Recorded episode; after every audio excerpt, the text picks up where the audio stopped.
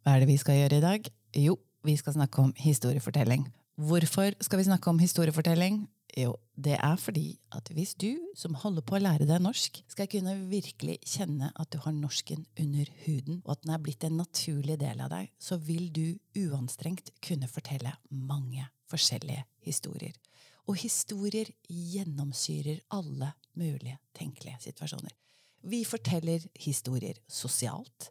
Vi forteller om rare, morsomme, pinlige, skumle, eksotiske ting som har skjedd med oss eller med andre i sosiale situasjoner. Men vi bruker det også for å selge inn en skikkelig spennende og tankerik salgspitch til sjefen. Eller når du skal holde en interessant og ikke drepende kjedelig presentasjon for kollegaer. Eller når du skal gjøre noe så stort og hårete som å holde en tale om det er på jobb eller på privaten. Så i dagens episode så skal vi knytte sammen dette med historiefortelling, der vi skal prate med en manusforfatter.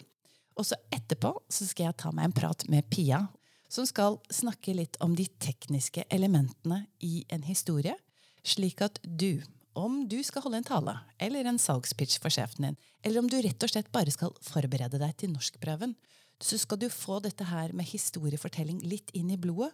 Og så skal du tenke litt på hvilke grunnelementer som er med på å skape en spennende historie som gjør deg til en mer spennende person på norsk. Er du klar? Let's go. Hallo? Hallo? Lingu? Lingu! Norskpodden. Ja, bra. Ok, Magdi Magdi. Hello. Hei, Camilla. Hei. Ja, jeg heter Margaret uh, Seivarsdottir, og jeg er lærer på Lingu. Jeg underviser i norsk som andrespråk, jeg lager podkast, og jeg har tidligere jobbet med, med storytelling. Før du ble norsklærer, så jobbet jo du mange år som manusforfatter. Det gjorde jeg. Kan ikke du fortelle litt om hvordan, hvordan ble du manusforfatter, og hva slags ting var det du jobbet på da? Nei, jeg ble manusforfatter uh, fordi jeg kom inn på Den norske filmskolen. Så gikk der i tre år, og der jobbet vi med Fikk liksom innblikk i ja, for forskjellige historiefortellingsteknikker, men rettet mot film, da. Film og TV. Så det er der uh, den type historiefortelling jeg har mest erfaring med.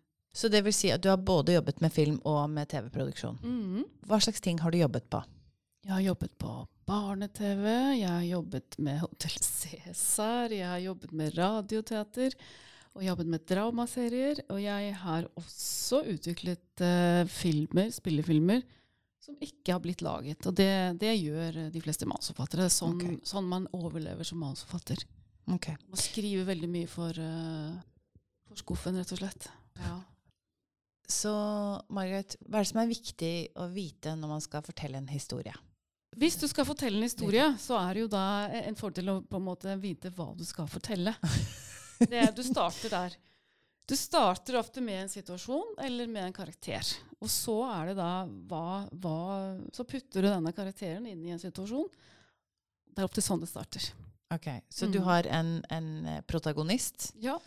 En Og, og gjerne en antagonist også. Ok, ja. Du har helten og liksom eh, skurken ofte. Ok. Og så, hva skjer da?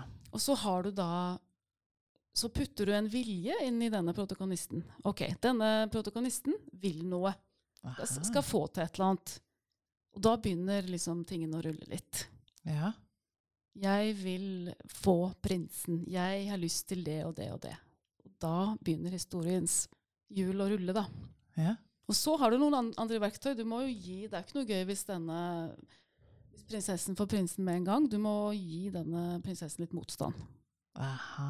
Og da legger du inn noen sånne vel, godt, eh, gode vendepunkter i historien. Sånn at Vendepunkter? vendepunkt. Sånn at Ja. historien liksom tar noen sånne avstikkere, eller at, at på veien mot målet. Da, sånn at du gir rett og slett karakteren din litt motstand. Ok, så jeg må ha en protagonist. Kanskje en antagonist, hvis jeg vil. Jeg må sørge for at uh, det er noe eh, Det er en vilje som hovedpersonen har, og som motiverer pers hovedpersonen til å handle. Og så må jeg ikke gjøre det lett for hovedpersonen, men jeg må ha noen vendepunkter. Ok, nå skal jeg bare snekre sammen en historie, og så får du se om jeg har fått med alle virkemidlene.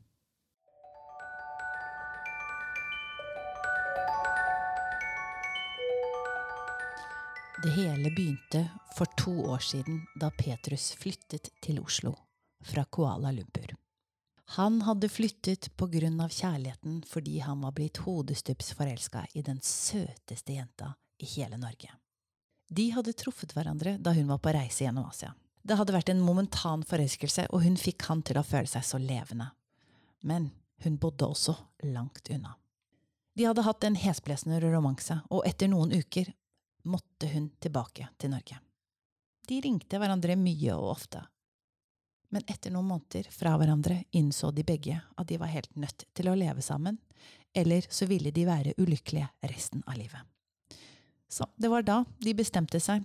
Han skulle flytte til Oslo. Han hadde solgt alle eiendelene sine, han hadde kysset moren sin på kinnet og sagt farvel til alle sine venner og kjente. Han hadde reist med fly, båt, buss, tog og bil, kilometer etter kilometer, på vei mot Oslo. Da han kom til Oslo, tok han fatt på norskstudiene øyeblikkelig. Og når han ikke kysset kjæresten sin, så jobbet han iherdig med å lære seg norsk på Lingu. Han lærte å bøye verb og bøye substantiv, han lærte om leddsetninger, og han slet med å uttale alle de rare ordene. Men ting begynte å bli komplisert, sakte, men sikkert. Han merket det ikke så mye de første månedene, men gradvis kom det snikende. Pengene han hadde spart, tok slutt. Og de hadde dårlig råd fordi han ikke jobbet, men han fikk ikke jobb fordi han ikke hadde tatt norskprøven, og han kjente at det ble viktigere og viktigere for han å få seg en skikkelig jobb. Og for å få seg en skikkelig jobb, så måtte han altså ta norskprøven. Så det er starten på historien min.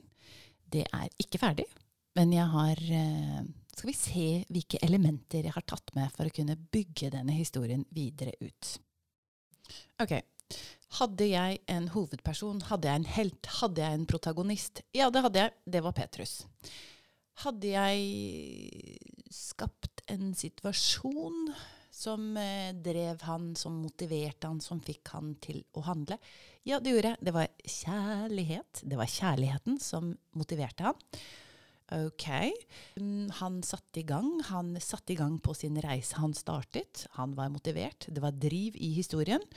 Og var det noen vendepunkter i historien? Ja, det var det. Hva var vendepunktene? Vendepunktene var at pengene, sparepengene, tok slutt. Han fikk ikke jobb og han måtte ta norskprøven. Kanskje ikke verdens mest eh, spinnville historie, men, men allikevel. Alle elementene er på plass. Ok, la oss høre videre fra Margaret. Når du skal fortelle en god historie, så er det jo viktig at, at du klarer å gjøre det på den måten slik at den som lytter, kanskje glemmer litt tid og sted. At, blir, at vedkommende blir veldig engasjert. At du klarer å engasjere vedkommende følelsesmessig. da. -hmm.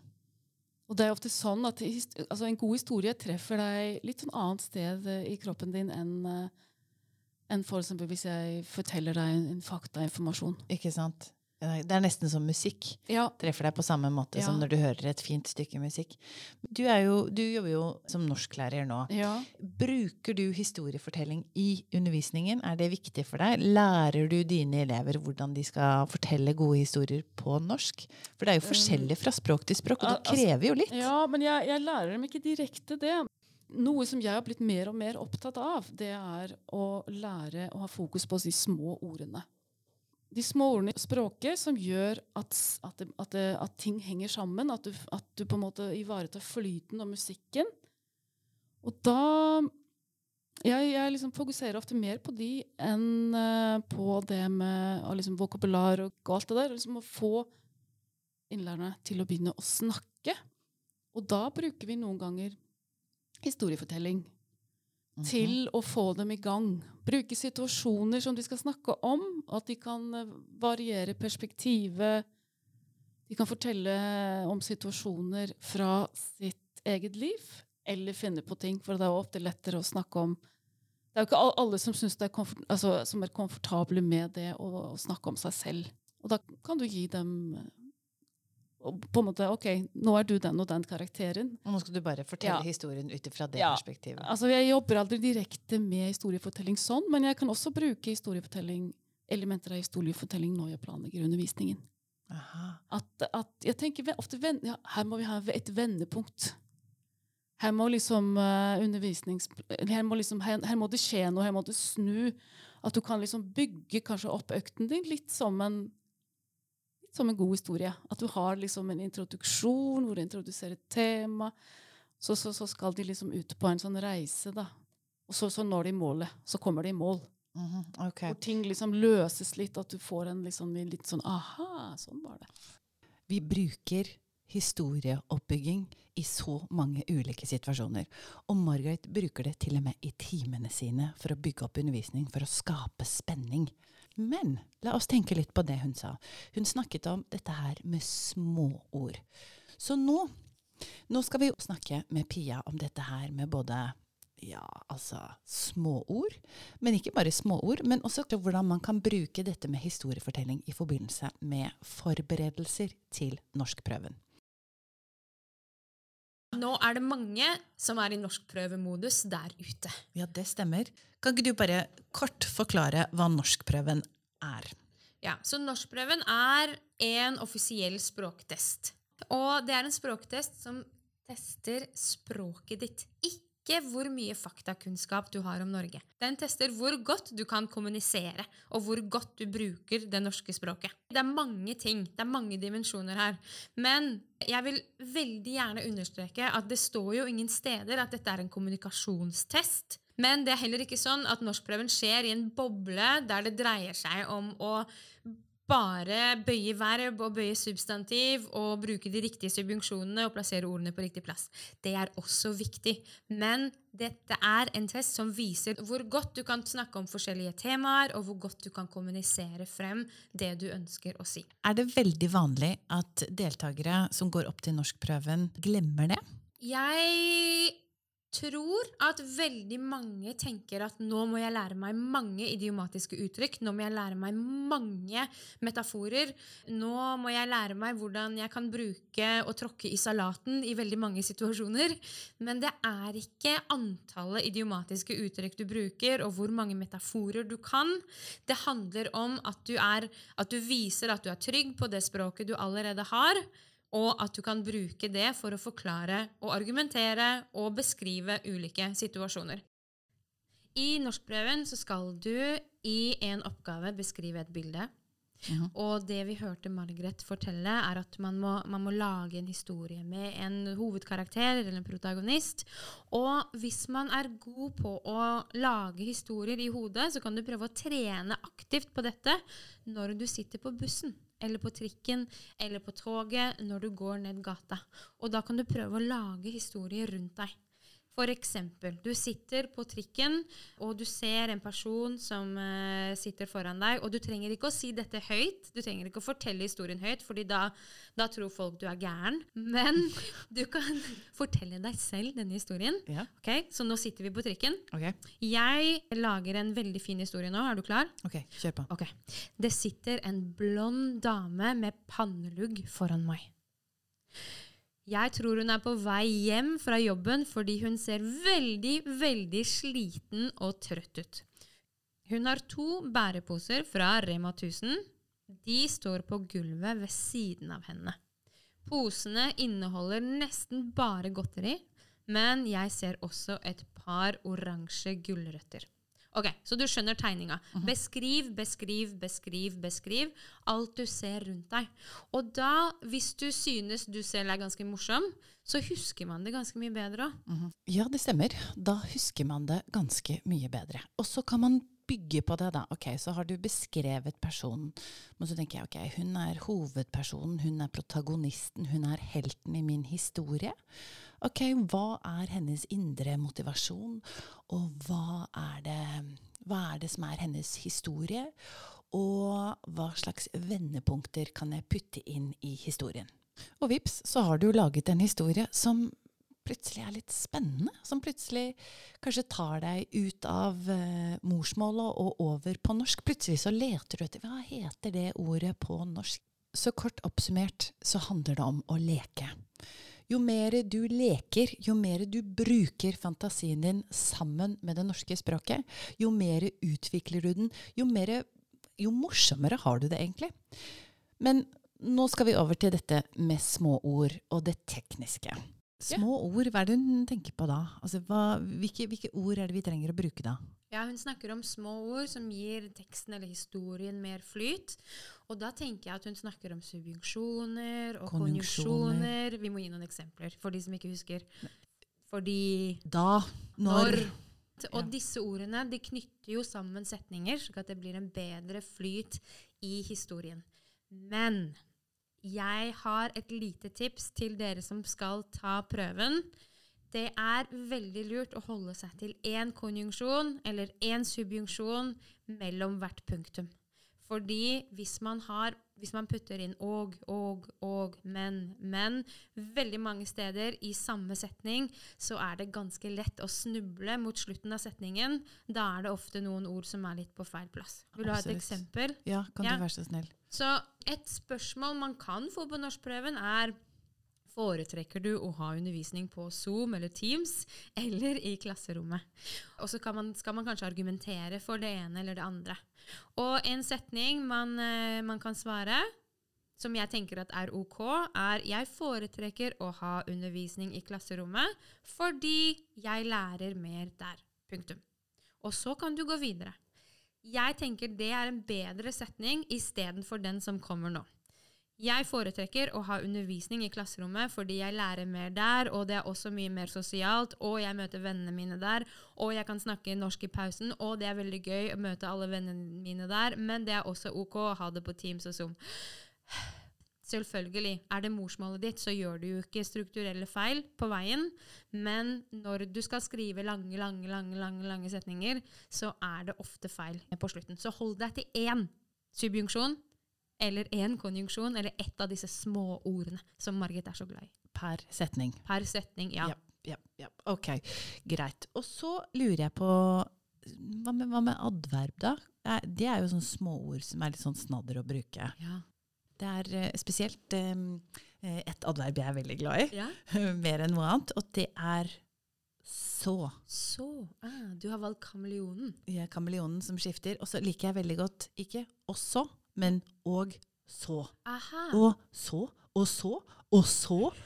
Ja. Litt sånn som når uh, sønnen din forteller en historie. Og så, og så skjedde det. Ja, og, så, skjedde det. Og, så, og så, og så, og så. Men ja. den er litt sånn en liten luring, fordi at mm. du har 'også', som betyr 'also' på engelsk. Og så har du 'og så'. Og så har du 'så' i forskjellige varianter. Pia, kan du fortelle litt om det? Vi kan snakke lenge om ordet 'så', men 'så' som et adverb, det betyr når én ting skjer før noe annet, så kan man si først spiste jeg en bolle, og så gikk jeg på do. For eksempel. Men så kan det også være konjunksjon og subjunksjon. Men det kan, du, det kan du høre mer om i en senere episode. ja. Det, det, skal vi kanskje lage en podkastepisode om. Men er, det er altså to tanker du, som du skal ha med deg etter denne episoden. Og det første er at tenk historiefortelling. Tenk pust liv i språket ditt, og bruk de elementene. Lag historier, vær aktiv, beskriv og fortell det du ser rundt deg. Om ikke til noen andre, så fortell historiene til deg selv. Lek med språket. Det andre du skal tenke på, er at disse småordene de er viktige. Ha litt fokus på dem. Tenk litt på hvordan du bruker konjunksjoner, subjunksjoner og adverb. De er bitte, bitte små ord, men de er ekstremt meningsbærende. De bringer deg, de driver deg fram. Mange takk til Margaret som fortalte oss om historiefortelling. Husk det at dersom du er hekta på historier, så kan du gå inn på lingu.com. Der er nemlig Samanis reise. Og der kan du gjøre mange oppgaver både knyttet til denne episoden, men også til Samanis reise generelt. Og da er det inndelt etter ulike nivåer. Så ta deg en tur inn på lingu.com. og teste ut. Bli med på Samanis reise. I tillegg så kan jeg også nevne at det finnes en transkripsjon av denne episoden på norskbloggen. Du finner en link i shownotene. Takk for følget i dag, og husk at vi blir utrolig takknemlige for alle gangene du deler denne episoden med noen du mener burde ha glede av den, eller når du abonnerer på podkasten, eller når du går inn og vurderer oss der du laster ned din podkast. I neste episode får du noen stålgode tips om hvordan du skal naile norskprøven. Gled deg! Norskpodden blir lagt av Lingu i et lite studio med enkelt utstyr og gode folk.